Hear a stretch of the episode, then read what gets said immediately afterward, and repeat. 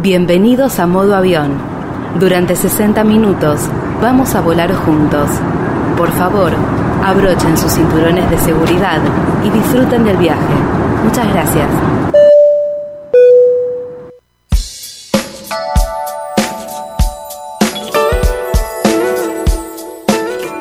Hola, ¿qué tal? ¿Cómo les va? Bienvenidos al primer programa de Modo Avión por Flight Radio Station. Mi nombre es Annie Cooper y a partir de hoy nos sumamos a la grilla de programación junto a Nacho Gadea. ¿Cómo estás? Bienvenido. Muchas gracias, Annie.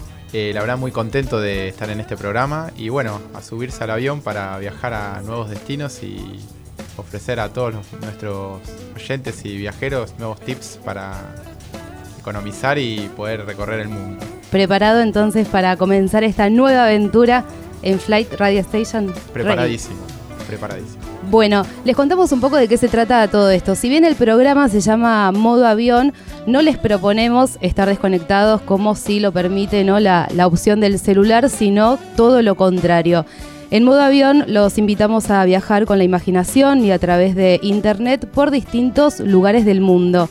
Nos encanta viajar, nos encanta volar, así que este es un programa, como lo dice la bio en la página de internet, es un programa hecho por pasajeros para pasajeros. Nos sumamos entonces, como les decía, a Flight Radio Station, pero también vamos a estar comunicados a través de nuestras redes sociales, Nacho. Estamos en Facebook, en Twitter, en Instagram, como Modo Avión News, y también eh, nuestra web doble u doble u doble u punto modo avión news punto com punto a r.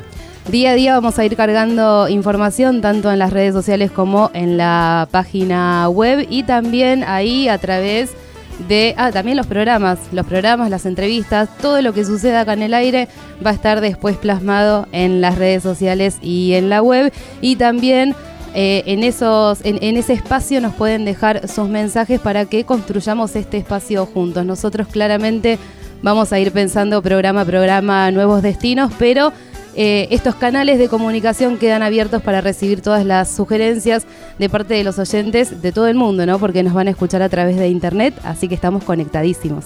Excelente, sí, así es. Así que todas las propuestas, los lugares que quieran que nosotros investiguemos, que indaguemos, que busquemos pasajes baratos, eh, tips de, para viajeros, eh, conexiones entre aeropuertos, todo eso lo pueden enviar a nuestros buzones de mensajes privados, escribirnos una consulta por mail y demás, y nosotros lo vamos a analizar y lo vamos a ir llevando a cabo en nuestros próximos programas o mismo en la web. Así que pueden seguir conectados con nosotros en la parte digital. Bien, y antes de despegar hacia un destino lejano de la ciudad de Buenos Aires, en este primer programa les proponemos empezar por casa. Vamos a conocer qué es lo que ofrece en cuanto a turismo la ciudad de Buenos Aires para después sí armar las valijas y emprender el viaje. Acomodamos los papeles, entonces nos abrochamos el cinturón y con la operación técnica de Ezequiel Amarillo comenzamos juntos así este primer recorrido de Modo Avión. Bienvenidos. Modo Avión. Volamos en la misma frecuencia.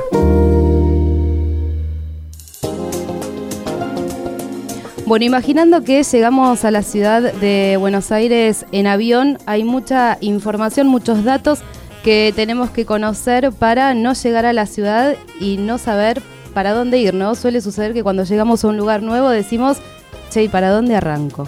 Exactamente. Y en la ciudad de Buenos Aires hay un solo aeropuerto dentro de los límites de la ciudad de Buenos Aires, que es el Aeroparque Metropolitano Jorge Newbery. Está ubicado en la zona de Palermo, en cercanías con el Río de la Plata. Y ahí es donde llegan todas las líneas de, que realizan cabotaje, o sea, todas las que son del interior del país y algunas de algunos países limítrofes. Está ubicado en el barrio de Palermo, más o menos a dos kilómetros del centro de la ciudad de Buenos Aires y es uno de los tres aeropuertos que hay en el en, AMBA. Claro, en el, eh, en el Gran Buenos Aires. En el Gran Buenos Aires, ahí está. Como decía Nacho recién, Aeroparque Metropolitano Jorge Newbery está dentro de los límites de la ciudad de Buenos Aires y los otros dos, Ezeiza y el Palomar, por fuera de la ciudad. ¿Cuáles son los aviones entonces que llegan a Aeroparque? Bueno, a Aeroparque llegan la, bueno, Aerolíneas Argentinas, eh, Austral, Avianca, Latam, eh, y algunas líneas que ahora se migraron a, al Palomar, pero que en su momento llegaron, que son las low cost. Eh, cuando uno llega a Aeroparque como, como viajero, o mismo para llegar a Aeroparque para poder ir a otro destino, eh, se pueden trasladar en diferentes medios de transporte. Los principales son las líneas de colectivo, que llegan bastante. Llega la línea treinta y tres, la treinta y siete, la cuarenta y cinco y la ciento sesenta. También llega el tren en la estación Ciudad Universitaria Estadio Monumental, que es el tren del Ferrovías, el rojo. Con ese te deja a, un, a una cierta distancia, pero también es una forma de llegar al aeroparque. Y bueno, obviamente el remis y los taxis. Los taxis, hace unos meses se implementó un sistema del gobierno de la ciudad para que los vuelos que llegan a Aeroparque, los, los viajeros, eh, puedan tomar un taxi y saber de antemano cuánto sale la tarifa de su viaje a través de unos tótems donde uno pone el destino a donde quiere llegar y le imprimen un ticket, y ese ticket se lo tienen que entregar al, al taxista, y ese es el importe que les van a cobrar al final del viaje, sin encender el reloj. Una deuda pendiente de la ciudad de Buenos Aires es hacer que los subtes, ¿no?, lleguen a los distintos eh, aeropuertos, cosa que sí sucede en otras partes del mundo, como por ejemplo, no sé, en, en París, en, en Madrid, los, el, el metro, ¿no? Así se llama en, en Europa al menos. Están muy cerquita de, de los aeropuertos y uno puede salir y en, en pocos minutos o en menos minutos que tomándose un colectivo o un auto llega al centro de la ciudad. Acá en Buenos Aires es algo que, al menos a corto plazo, no, no parece que algo que fuera a suceder. Exactamente, sí, en otros países, en Estados Unidos, por ejemplo, con, con aeropuertos un poco más grandes, también hay un sistema de trenes autónomos que llevan de una terminal a otra dentro del aeropuerto y que conectan automáticamente con un subte o un tren mismo ahí dentro del aeropuerto, que bueno, eh, los acerca hasta las diferentes ciudades. Eso todavía no, en, en Buenos Aires no está, está muy lejano. Sí. Pero hay proyectos, hay bocetos y seguramente en los próximos años comience quizás una obra de, de extensión o de subte o de, de tren, ¿no? Quizás una estación de tren intermedia podría ser una solución eh, antes de que llegue el subte. Sí. Más datos para seguir conociendo Aeroparque Metropolitano Jorge Newbery. Ahí se realizan más de trescientos cincuenta vuelos diarios a distintas ciudades de Argentina, Brasil, Chile, Paraguay y Uruguay. También operan vuelos privados, taxis aéreos y charters hacia diversos destinos nacionales e internacionales. Yo pensaba que era mucho más nuevo, está en excelentes condiciones. Aeroparque fue inaugurado en mil novecientos cuarenta y siete. No sé por qué se me ocurrió que había sido inaugurado no hace mucho tiempo atrás. Eh, su nombre original de Aeroparque se debe al ingeniero Víctor Manuel Acuña, que lo proyectó, indicando que es un aeródromo dentro de un parque de esparcimiento para la población. Su nombre actual, entonces, es un homenaje al pionero de la aeronáutica argentina, Jorge Newbery, y en el dos mil fue que se proyectó la ampliación del aeroparque, se le agregó un segundo nivel, un edificio con cocheras, nuevas terminales, y de esta manera se fue configurando, ¿no?, lo que conocemos como la, la estructura, la infraestructura actual del aeropuerto. Y una perlita que hay, una foto en, en internet antigua que la difundió el Archivo General de la Nación, es que en los años cincuenta, en los años sesenta, el aeroparque Jorge Newbery obviamente era más pequeño, las pistas también eran más cortas, pero tenía una cafetería con vista a la pista de, de aterrizaje. Es decir, uno podía tomar un café separado por una baranda y después ya arrancaba la pista de donde aterrizaban y despegaban los aviones. Eso hoy, hoy en día, con las normas de seguridad aeroportuarias, sería imposible, algo inviable, pero hay fotos y registros que, que se ven a gente tomando un café, comiendo algo a la tarde, y mientras los aviones despegaban. Ahí muy es, cerquita. Ahí muy cerquita, muy cerquita. Para, para gente que se banca la adrenalina. A mí sí, me o, daría o algún como... fanático, algún fanático que capaz sí. iba. Bueno, como les contábamos eh, recién, eh, desde Aeroparque hay rutas nacionales Eh, y también internacionales, y hay un ranking, ¿no?, que son las ciudades más, desde donde salen más, más aviones, hacia donde salen más aviones desde Buenos Aires. La primera es Córdoba, la segunda San Carlos de Bariloche, la tercera es Mendoza, y las rutas internacionales con mayor confluencia de pasajeros en Aeroparque son San Pablo, Santiago de Chile y Montevideo. Seguimos viajando, ¿te parece? Y seguimos recorriendo los aeropuertos de la Ciudad de Buenos Aires. ¿Nos sí. vamos para Ezeiza? Nos vamos para Ezeiza. El aeropuerto internacional Ministro Pistarini, así se llama lo que generalmente conocemos como aeropuerto de Ezeiza. No muchos le, lo llaman así, pero bueno, es importante conocer esas, ese nombre porque después cuando sacamos, ¿no?, los vuelos, hay, hay tres letritas que son las que definen cómo se llama el aeropuerto y hay que estar muy atento a eso. Exactamente, bueno, se llama eh, Aeropuerto Pistarini, Juan Pistarini, porque fue quien presentó el proyecto de construcción mientras era ministro de Obras Públicas. Eh, bueno, en el año treinta y cinco se aprobó esa ley para definir el terreno donde se iba a construir el aeropuerto. Eh, iba a ser el aeropuerto más grande del mundo y bueno, había varias opciones. Una opción era la Dársena Sur y bueno, finalmente se terminó construyendo ahí en, en Ezeiza porque el, el suelo era... Era una superficie muy con piedras y, y demás, y facilitaba la construcción y ahorraba mucha cantidad de plata porque ya la base ya estaba hecha, o sea, solamente había que hacer la, la pista y ya quedaría el aeropuerto. Como diría ahí un reconocido director técnico, la base ya estaba. La base ya estaba, exactamente. Bien. Y si bien el, era una zona donde había inundaciones y niebla, eh, se, se descartaron esas dos condiciones climáticas porque la verdad que, bueno, influyó mucho la inversión que se iba a hacer para el aeropuerto. Este aeropuerto de Ezeiza es la entrada directa de vuelos internacionales de larga distancia al país porque las conexiones, la mayoría, ¿no?, de las conexiones de cabotaje y regionales operan desde Aeroparque Jorge Newbery, que era el que hablábamos recién, y el aeropuerto de El Palomar, que en un ratito les contamos toda la data de, de ese lugar. De esta manera Ezeiza se convierte en la terminal aérea más grande y moderna de Argentina. Y hace poquito fue reconocido este aeropuerto, ¿no? A veces uno eh, suele, es inevitable, ¿no?, compararse con otros países y lo primero, porque así somos los humanos, empezamos a, a ver las falencias y muchas veces no, no valoramos qué es lo que tenemos en casa. Bueno, el aeropuerto de, de Ezeiza fue incluido, atenti, entre los veinte mejores del mundo por un sitio web especializado que se llama AirHelp, que desde el dos mil doce evalúa a ciento treinta y dos aeropuertos en todo el mundo. Eh, Ezeiza eh, consiguió estar en el puesto número veinte con un puntaje de ocho punto cero tres sobre diez, obviamente. ¿Y qué es lo que se evaluó?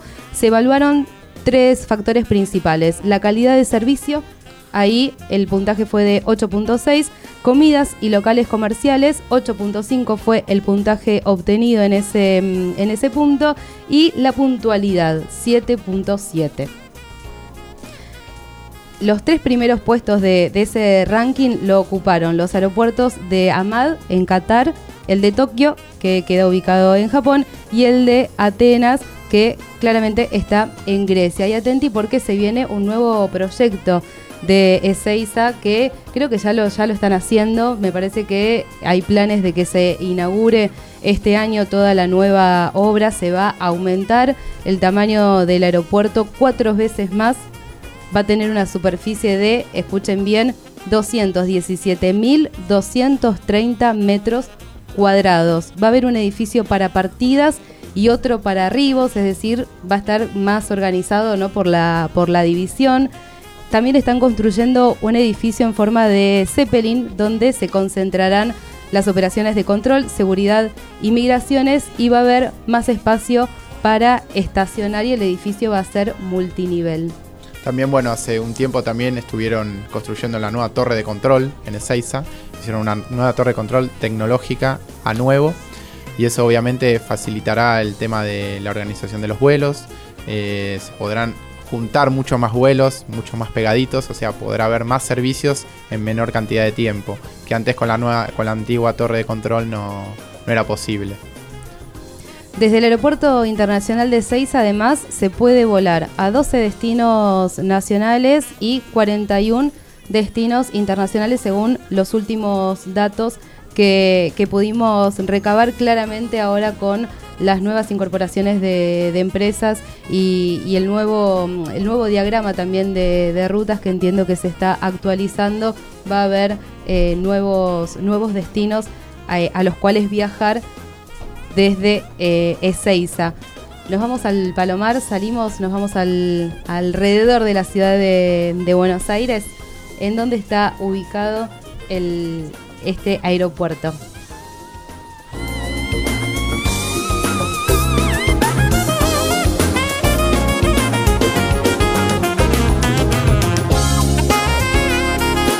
El Palomar eh, nació como un aeropuerto militar, de uso militar y comercial, pero para aeronaves muy pequeñas. Eh, con el surgimiento de todas las empresas low cost y empresas, digamos, baratas, de vuelos baratos, eh, los aeropuertos Aeroparque quedó muy chico para todas las operaciones y obviamente Ezeiza quedó muy lejos, y como las low cost realizan vuelos de cabotaje, eh, se decidió eh, realizarlos en el aeropuerto del Palomar. Eh, esto está en el partido del municipio de Morón, en la provincia de Buenos Aires. Y es la base de la Brigada Aérea. Eh...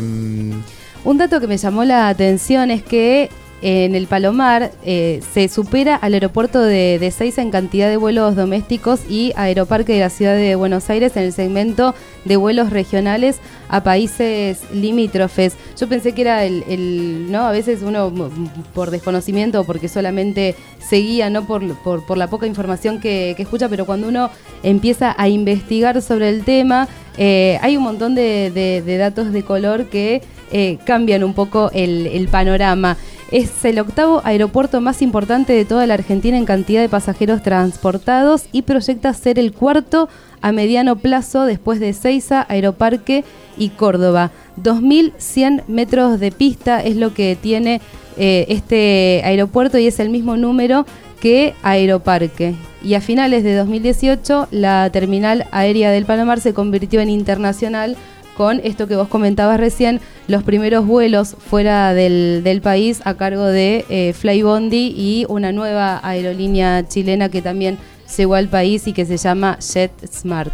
También recordamos, bueno, que el, aer- el aeródromo del Palomar fue inaugurado el veinte de julio de mil novecientos diez como escuela de aviación. Eh, para llegar al Palomar hay muchas opciones. Se puede utilizar el transporte público, hay muchas líneas de colectivo, por ejemplo la cincuenta y tres, la ochenta y siete, la trescientos veinte, que nos pueden acercar. También el tren, el tren nos deja muy cerquita, a solo cinco cuadras, o sea que es viable también utilizar el tren. Y bueno, pasando a, a las rutas más utilizadas eh, desde, el, aeropu- desde la, la, el aeropuerto de, del Palomar, San Carlos de Bariloche va, está primera en el ranking. Transportó ciento nueve mil pasajeros, viajaron a San Carlos de Bariloche desde el Palomar en el año dos mil ocho. Esas son esta, las últimas estadísticas que hay disponibles. Como segundo destino es Córdoba, el tercero es Mendoza, el cuarto es Corrientes y el quinto es el Puerto Iguazú. Las cataratas, seguramente mucha gente aprovechó los, los vuelos baratos para visitar las cataratas. Claramente a la ciudad de Buenos Aires no solamente se puede llegar a través de, de un vuelo, sino que también existe la terminal de micros de, de Retiro. También eh, hay trenes que vienen desde distintos puntos del país, pero queríamos ahondar en la información de aeropuertos porque, como lo dice el nombre, estamos en Flight Radio Station y esto es Modo Avión. Estás escuchando Modo Avión por Flight Radio Station.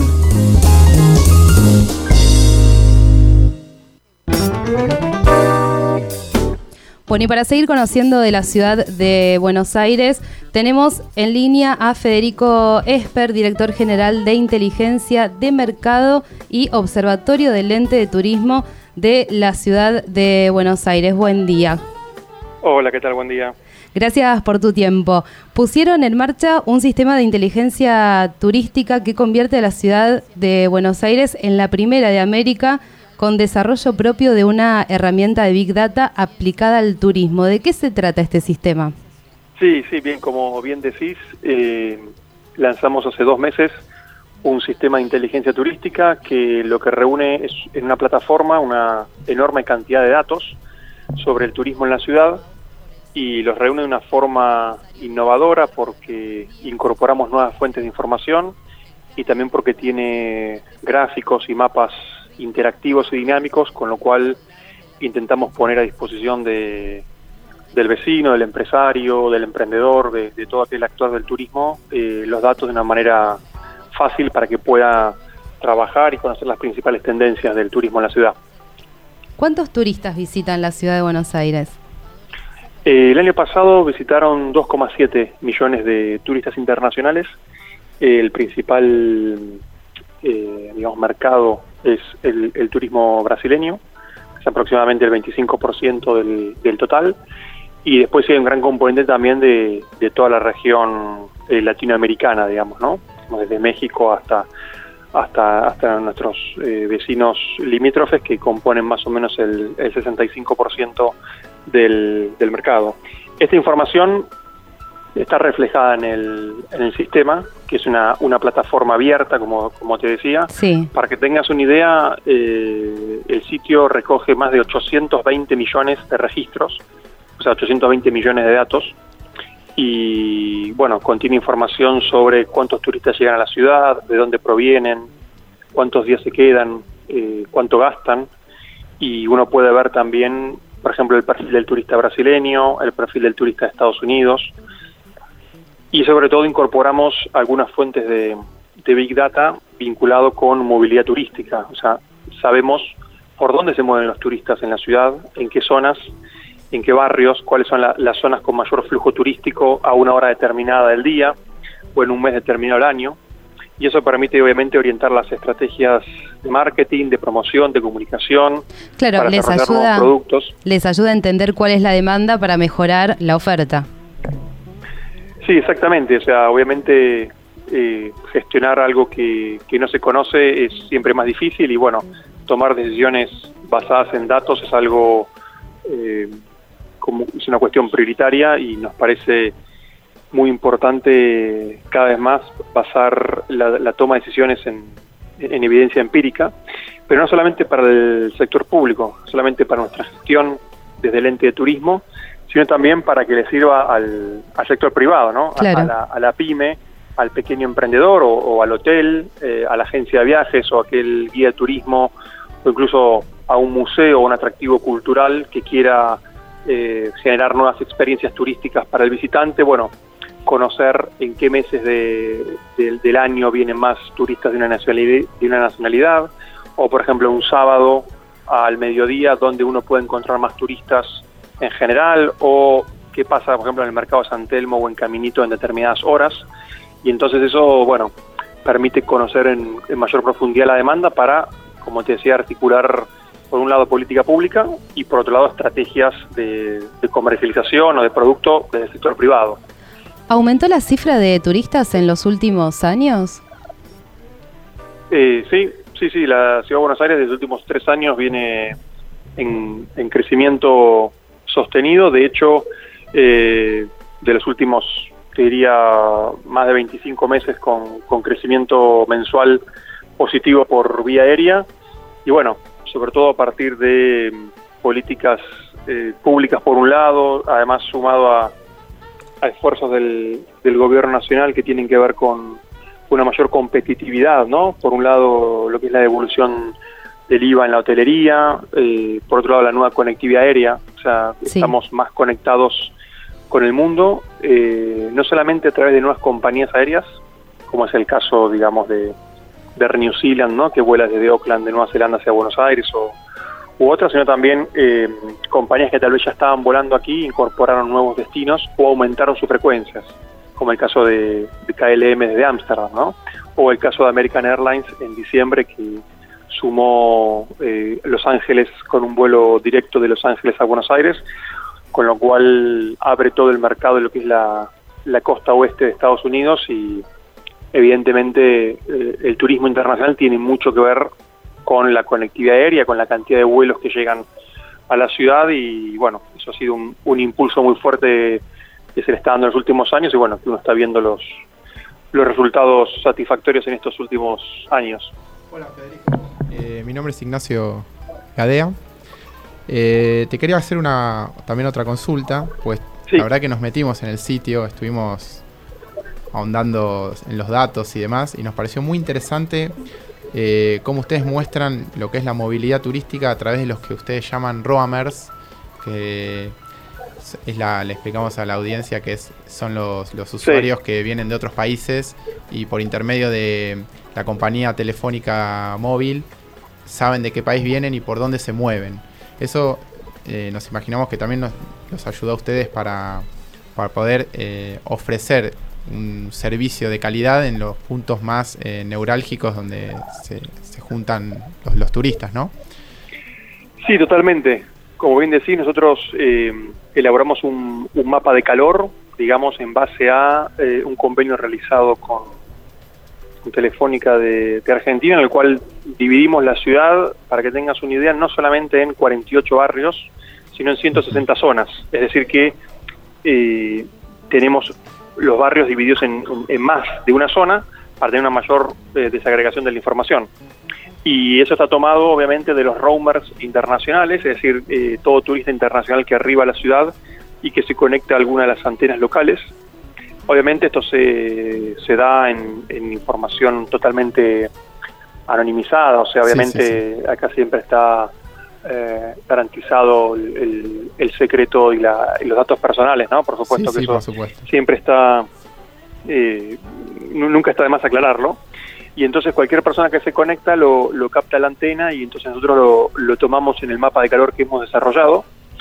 Y entonces podemos ver por día a la semana, en una hora determinada, eh, en estas ciento sesenta zonas que te comento, eh, cómo es el flujo de los turistas, tanto a nivel internacional como por nacionalidad.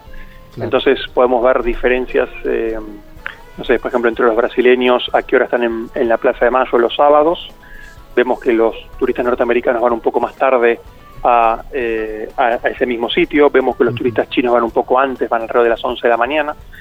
Entonces uno va pudiendo determinar también, ¿no?, la, la ruta turística dentro de lo que son las fronteras de la ciudad, y también permite generar eh, políticas de calidad, de atención al turista, estrategias de, de promoción, y también, como, como les comentaba, para el sector privado, porque bueno, un, una agencia de viajes o un Un, un creador de experiencias turísticas que quiere ofrecer un determinado circuito, un determinado tour, puede saber, si quiere hacer, por ejemplo, una visita guiada en, en portugués, bueno, puede saber eh, qué, en qué horario y en qué zona de la ciudad tiene más probabilidades de encontrar eh, un turista brasileño que anda paseando y recorriendo los distintos barrios claro, dentro sirve, de nuestra ciudad. Claro, sirve para optimizar, digamos, los servicios. Y también te quería consultar, ¿qué es lo que buscan o visitan más los turistas que vienen acá a Buenos Aires? ¿Cuál es el lugar, el monumento, el, el edificio que más es, es el más buscado de acá de, de Buenos Aires?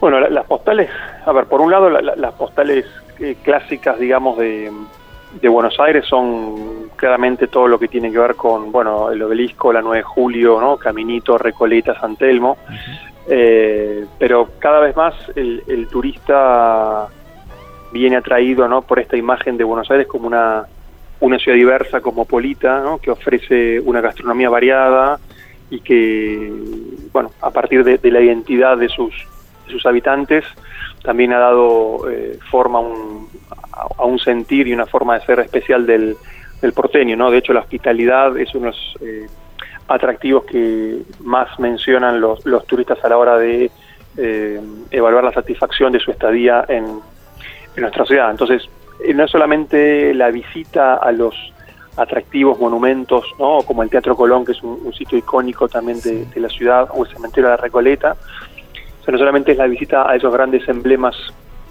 históricos o arquitectónicos o, o culturales, sino también, sobre todo, todo el, el acervo y la vibra cultural de la propia identidad de la, de la población, ¿no?, de nosotros. Con lo cual, esto pasa no solamente en, en, aquí, sino cada vez más. El, el viajero eh, internacional siempre busca, ¿no?, un contacto más, más auténtico con lo local, y aquí, bueno, se ofrece una, una enorme multiplicidad de, de factores atractivos y experiencias que le da eso una, una riqueza única como destino. Entiendo que tu expertise es obviamente eh, el turismo, tenés una formación impecable, vi que estuviste estudiando en, en España y en un montón de, de lugares. Pero no puedo dejar de preguntarte por la seguridad en la ciudad. Todos estos datos que, que recaban, eh, ¿lo comparten también con, con la parte de, de seguridad de la Ciudad de Buenos Aires? Teniendo en cuenta esto, te lo pregunto por, por dos razones. Primero, para que no nos pase como, como a Estados Unidos, ¿no? Que hace poquito el líder norcoreano dijo que no vayan a, a, no vayan a pasear a Estados Unidos porque era un lugar inseguro, y también teniendo en cuenta eh, un hecho de inseguridad que nos impactó a todos. Si mal no recuerdo, era un turista sueco que fue baleado eh, muy cerquita de, del Obelisco, y producto de ese hecho de inseguridad eh, le amputaron una, una pierna. ¿Intercambian datos con otras áreas para mejorar la seguridad en Buenos Aires? Sí, sí, totalmente. De hecho, se lanzó hace poco, digamos, a ver, no, no hace poco, sí. La ciudad tiene un plan integral de seguridad, y dentro de ahí, hace sí, hace sí algunos meses se lanzó un plan integral de seguridad turística que tiene que ver con eh, todo el monitoreo de eh, las distintas zonas de la ciudad, con, con los agentes y el, y el despliegue de, de patrulleros, y donde, por un lado, eh, hay un programa de, digamos, se llama como ojo, ojos en alerta o ojos sí. activos, que tiene que ver con eh, que las distintas personas del sector turístico que están en contacto más directo con el turista y más y, y más a pie de calle, como pueden ser los recepcionistas, los centros de atención al, al turista, etcétera, eh, tengan a través del, del WhatsApp un sistema rápido de denuncia o de eh, llamado concreto más directo al, al nueve once a través de, digamos, de una aplicación que sea más rápida y más efectiva, sobre todo porque son más ojos que están en, sí. en, observando lo que sucede en, en, en la calle, ¿no? Y además, este mapa que, que le estamos comentando, el mapa de, de calor sobre la movilidad turística, sí, obviamente que lo compartimos con el área de seguridad, y lo cual, bueno, se está solapando efectivamente, bueno, cuáles son los puntos, ¿no?, de mayor concentración turística, ya sea en zonas de la ciudad, en días de la semana y sobre todo en horas, como para eh, tener una mayor presencia, ¿no?, de, de efectivos, y que, bueno, contribuya justamente a eso, ¿no?, a mejorar eh, el entorno, y es más fácil también dedicar, por ejemplo, a un, a un oficial que tal vez hable idiomas, o a personal de, de la ciudad que hable idiomas, y sabemos que en una determinada zona de la ciudad, a una hora específica, hay mayor cantidad de turistas europeos o brasileños o latinoamericanos que hablen español en este caso. Podría ser. Eso sí, to- totalmente, y aparte es, es justamente una de las grandes finalidades, ¿no? Eh, hasta hace poco no, digamos, no, uno no sabía con exactitud exactamente cuántos turistas había en cada una de las zonas. Ahora lo podemos ir por lo menos estimando y, y acercándonos a los principales flujos por, por mes y por día a la semana, con lo cual te da un aproximado muy importante y te permite destinar recursos de una forma más eficiente. Claro. Eh, otra consulta que te iba te queríamos hacer era sobre el, la programación del sistema, ¿no? Todo lo, lo que es la recopilación de datos, la, la puesta en, en uso de estos datos a través de gráficos interactivos, que la verdad que nos pareció súper visual, muy bueno, muy fácil de entender. Eso se hizo todo acá en Argentina. Sí, eh, a ver, eh, una, eh, al inicio esto, esto surgió a través de un convenio con, con Segitur y con la Secretaría de... de Turismo de Argentina. Segitur es una es una eh, es una empresa estatal del gobierno español, de Secretaría de Estado de Turismo, sí. donde a partir de un convenio inicial se desarrollaron lo que llaman los cubos de información, que es toda la parte, digamos, de atrás, ¿no?, entre comillas, lo, lo que no se ve. Uh-huh. Eh, y de ahí fuimos en un proceso de transmisión del, del know-how con equipo propio aquí de los profesionales que, que trabajan en mi área y que... digamos, fue de algún modo elaborando parte de esos cubos con el asesoramiento de ellos, y ya a partir de desde este año, digamos, ya está toda la, la gestión, eh, la creación, la modificación y la actualización de toda esa información ya está bajo cien por ciento gestión nuestra desde, desde lo público, ¿no? Por eso consideramos que este sistema es, es una enorme herramienta de innovación pública puesta al servicio del del sector, y bueno, no, nos da un gran orgullo poder transmitirla y sobre todo hacer acciones de concientización y de capacitación.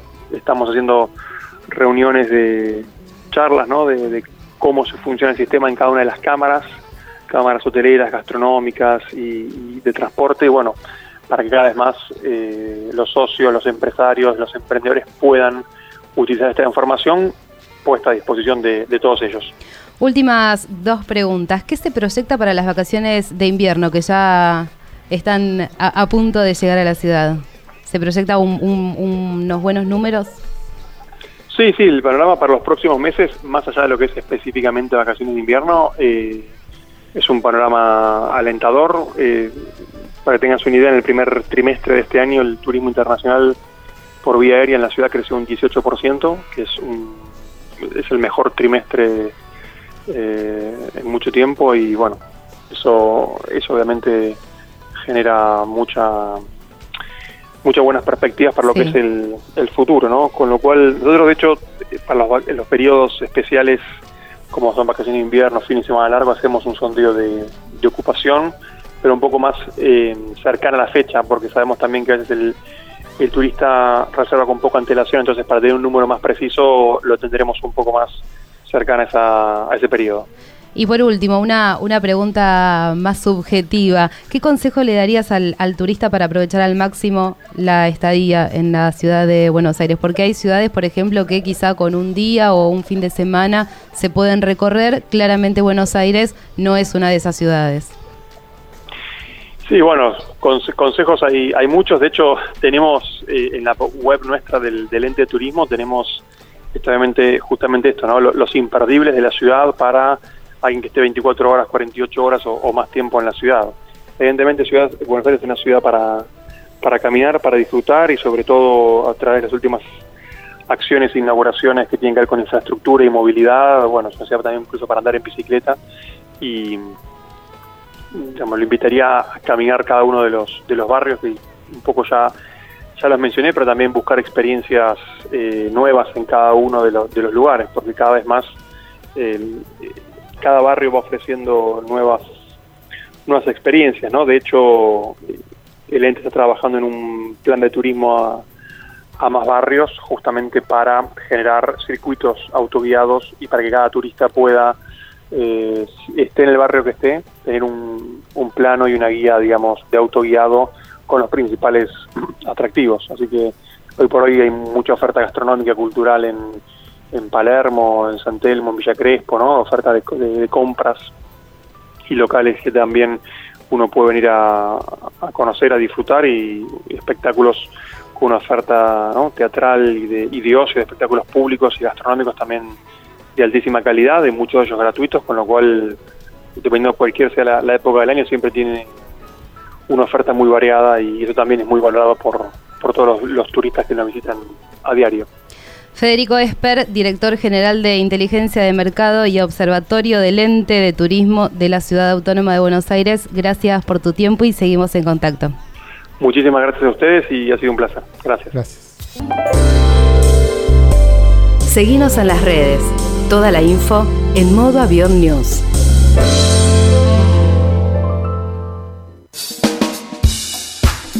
Bueno, seguimos conociendo la ciudad de Buenos Aires, y después de escuchar datos concretos, ¿no? Hay como una especie de gran hermano donde nos están mirando y están mirando a los turistas, pero para mejorar la oferta turística de la ciudad y también para cuidarnos un poquito y que podamos disfrutar de Buenos Aires con, con seguridad y estar tranquilos recorriendo las callecitas que, como dice la canción, tienen ese no sé qué.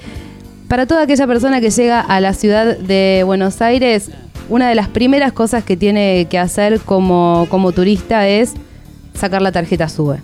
Lo primero. Así después ya se queda tranquilo que puede moverse por la ciudad a través de cualquier medio de transporte. Exactamente. Sin la tarjeta SUBE uno no puede viajar en ningún transporte público de la ciudad. Eh, así que es muy importante. Eh, hay muchos puntos de recarga donde también se puede comprar la tarjeta. Se recarga todas las veces que uno quiere, tiene un tope, como ahora lo aumentaron como a trescientos pesos, y después con cada viaje que uno hace, si combina dos o más transportes en, durante las próximas dos horas, hay un descuento del cincuenta por ciento, y a medida va bajando el descuento a medida que hasta el tercer eh, viaje. Lo interesante de esto es que, como en otros países también sucede, esto se puede sacar con anticipación, ¿no? Uno puede comenzar los trámites antes y llegar a Buenos Aires y directamente retirarla por alguna oficina, o que también las envíe al, al domicilio, ¿no?, donde uno se o está hotel, alojando, ¿no? Claro. Para conocer Buenos Aires hay muchísimas opciones, claramente uno lo puede hacer caminando, cada uno se puede diagramar su recorrido por la ciudad como mejor le parezca, pero también hay que saber que hay un bus turístico que ofrece distintas opciones para recorrer los puntos más importantes de la ciudad. Hay visitas guiadas por los distintos barrios.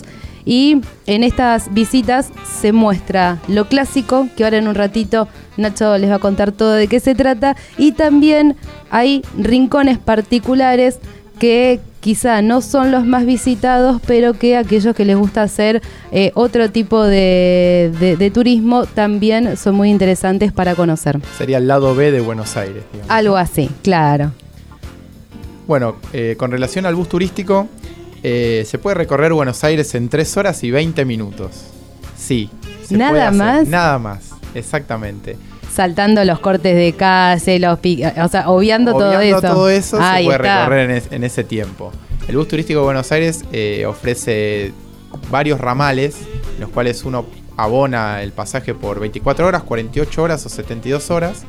Eh, hay tarifas para residentes, para extranjeros, para menores... Está todo muy segmentado eh, y ofrece paradas a lo largo del recorrido. Es decir, que uno se puede subir, por ejemplo, en la calle Florida, donde generalmente arranca el recorrido, y puede ir bajándose en diferentes paradas a lo largo del recorrido. Obviamente las paradas están, son en monumentos, en, en puntos en estratégicos puntos para no perderse. Exactamente. Y después uno, por ejemplo, puede bajar en el Malva, recorre el museo y después vuelve a la parada del bus y espera el siguiente, y así puede recorrer todo el día Buenos Aires, siendo como un bajando y subiendo de, del, del bus. También hay otra gente que utiliza el bus y hace el recorrido de punta a punta sin bajarse, eh, para tener una mirada rápida de Buenos Aires. Por ahí algún viajero que está un poco apurado y dice, bueno, voy a recorrer Buenos Aires en tres horas, que es prácticamente imposible. Imposible. Pero bueno, es una opción también. Bueno, y es muy interesante, hace un ratito hablábamos con eh, una persona que forma parte del Ente de Turismo de la Ciudad de Buenos Aires en la página de turismo de Buenos Aires que se llama turismo punto buenosaires punto gov punto ar. Hay muchísima información para todos aquellos que pueden eh, o que les guste planificar con tiempo el viaje. Por ejemplo, hay una opción que eh, en donde se detalla qué va a haber al mes siguiente, ¿no? Una agenda. Claro, una agenda con todos los eventos, con eh, muestras, con eh, oferta cultural de la Ciudad de Buenos Aires, y así como está esta opción de qué hacer este mes, también está qué hacer en la semana, y si surgió un imprevisto, también tenés la opción de qué hacer este fin de. Es decir que casi día a día se está actualizando la información para todos aquellos que quieran planificar qué, qué hacer y aprovechar el tiempo en la ciudad al máximo. En la, en la web eh, de Turismo de Buenos Aires eh, lo que se puede hacer es registrarse a, a los eventos o a los lugares donde uno quiere ir. Por ejemplo, hace un par de años, voy a contar una experiencia personal, yo me registré en, en varios recorridos que se hacen caminando, los walking tour, llamados así. Eh, por ejemplo, el cementerio de la Recoleta, que yo la verdad que pasé muchas veces por la puerta y nunca entré. Bueno, me registré a través de la página, seleccioné el día, el horario, y nos, uno se encuentra en un punto que era una cabina telefónica que hay ahí en Recoleta, donde está la guía. En la plaza. De, en la plaza, donde está la guía de turismo de Buenos Aires, toda con su, su vestimenta que es, es fácil de reconocerla. Y ahí nos juntamos con veinte o treinta personas aproximadamente que hicieron lo mismo que yo, o sea, registrarse a través del sitio. Y bueno, la guía va explicando todo el, el, el lugar, digamos, desde las calles hasta dentro del cementerio, donde, el, bueno, el, el recorrido dentro del cementerio uno va a determinadas panteones y demás, de gente muy famosa de acá de Buenos Aires. Eh, también hay, realicé otros recorridos, por ejemplo, en La Boca, que es una caminata a través del puerto, Caminito, hasta llegar a la cancha de Boca. Hay diferentes ofertas De, de walking tours de, que son gratuitos, así que está bueno para quien tenga un tiempo a la tarde y quiera recorrer como cualquier persona acá en Buenos Aires un, por la ciudad, ¿no? Y lo fascinante de, de Buenos Aires es que hay de todo y para todos los gustos. Lo que se te ocurra es cuestión de buscar, fijarse eh, en internet o hablar con alguien que, que ya haya visitado, que conozca la ciudad, y de lo que se les ocurra hay. Es una ciudad eh, extraordinaria en ese, en ese sentido, y a diferencia de otras ciudades del mundo, es la ciudad que está despierta a las veinticuatro horas, es decir que claramente, ¿no?, los subtes dejan de funcionar entre las once y las doce y, y media más o menos de la noche, depende del día, pero hay transporte público, hay lugares abiertos, incluso también durante la madrugada los días de semana, que quizá en otras ciudades del mundo eso no sucede. ¿Qué lugares no pueden dejar de conocer? Obviamente Puerto Madero, si tienen un tiempito para caminar por la reserva ecológica también y respirar un poco de aire puro en medio de, de esta jungla de cemento. El Obelisco, obviamente, el microcentro.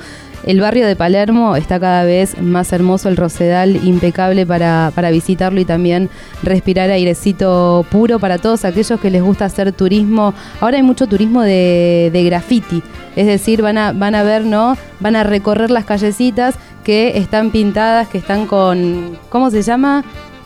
Está bien, ¿no? Sí, está bien. Street, street art. Street art, ahí está. Eh, van recorriendo, ¿no? Y, y es otra, otra opción poco particular De, de, de turismo, poco convencional en realidad, pero que cada vez se está haciendo más conocido y se está instalando en el mercado. Claramente la calle Corrientes, si pueden pasar un fin de semana aquí en la ciudad y, y, y disfrutar de toda la, la oferta cultural. En la calle Corrientes hacemos un paréntesis que hace poco ya se hizo semi-peatonal, es decir que después de las siete de la tarde, dos carriles de la, de la avenida Corrientes se hacen peatonales desde la calle Callao hasta la nueve de julio, es decir, la gente puede caminar más tranquila, con más espacio, donde hay mucha oferta, hay cines, hay teatros, hay librerías, hay pizzerías y hay homenajes al tango a través de esculturas en la vereda, así que hay para todos los gustos. Y seguramente si alguno tiene ganas de bailar va a encontrar también algún rinconcito donde mover las caderas del ritmo que quiera, desde tango hasta salsa, reggaetón y todo lo que quieran eh, conocer. Eh, San Telmo es otro barrio que también hay que visitar. La Boca, nombrabas recién.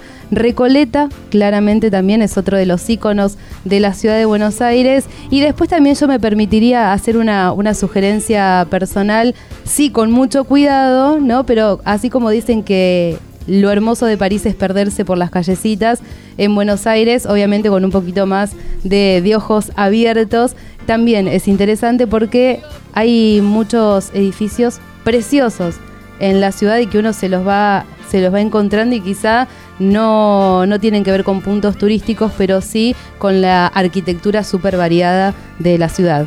Sí, sobre todo en la Avenida de Mayo. En la Avenida de Mayo, la verdad que la arquitectura que hay de ambas manos es extraordinaria. Hay muchos edificios antiguos. Uno que se puede recorrer, que está buenísimo, yo lo recomiendo, es el Palacio Barolo. Eh, tiene un mirador, tiene un faro. A la tardecita ir a, a tomar un, un algún un trago, algún sí. trago en esa zona. Es, se ve el atardecer precioso desde ahí. Y la verdad que es una arquitectura espléndida, tiene mucha historia ese edificio. Eh, bueno, también la zona del Congreso, eh, la zona del Congreso, la, la plaza de, del, del Congreso, eso es, también es una, una linda zona. Ahora, por ejemplo, se está restaurando el, la confitería El Molino, que seguramente en, en breve estará abierta para el público, va a ser un, también un punto, un punto turístico. Eh, está el Café Tortón y el, el Café de los Angelitos, son lugares muy, muy conocidos y, y respetados de la Ciudad de Buenos Aires que, que bueno, son muy recomendables también para ir y, y pasar la tarde.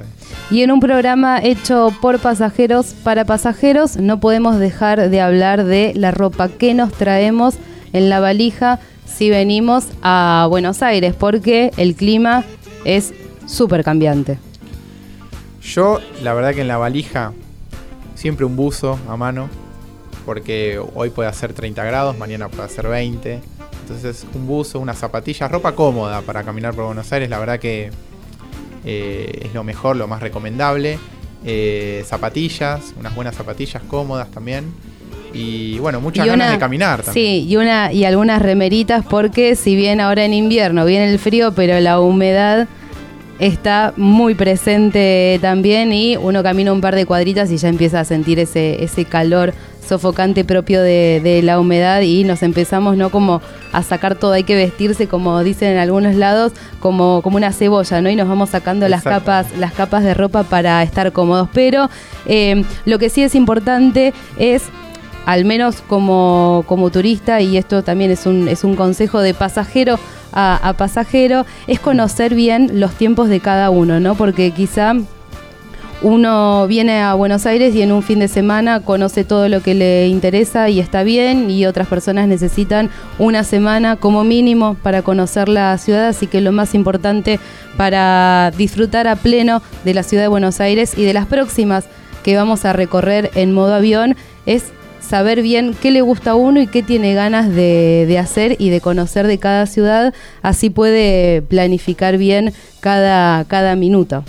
Sí, como bien decís, Ani, eh, lo importante es, bueno, planificar bien y, y disfrutar de la ciudad, que la verdad que hay mucho para recorrer y, y bueno, el que tenga ganas de venir a Buenos Aires, eh, que sea bienvenido y que, que pueda recorrer todos los lugares que y disfrutar de la, de la oferta comercial y de espectáculos que, que ofrece la ciudad. Se están por cumplir los sesenta minutos exactos de programa de Modo Avión. Llegamos al final. Nos encontramos en el próximo vuelo, ¿te parece, Nacho? Sí, nos encontramos en el próximo check-in. Dale. Para ir a otro nuevo destino. Nos seguimos comunicando a través de las redes sociales en Modo Avión News. Ezequiel Amarillo en la operación técnica. Nos encontramos hasta la próxima. Modo Avión llegó a destino. Nos encontramos en el próximo check-in.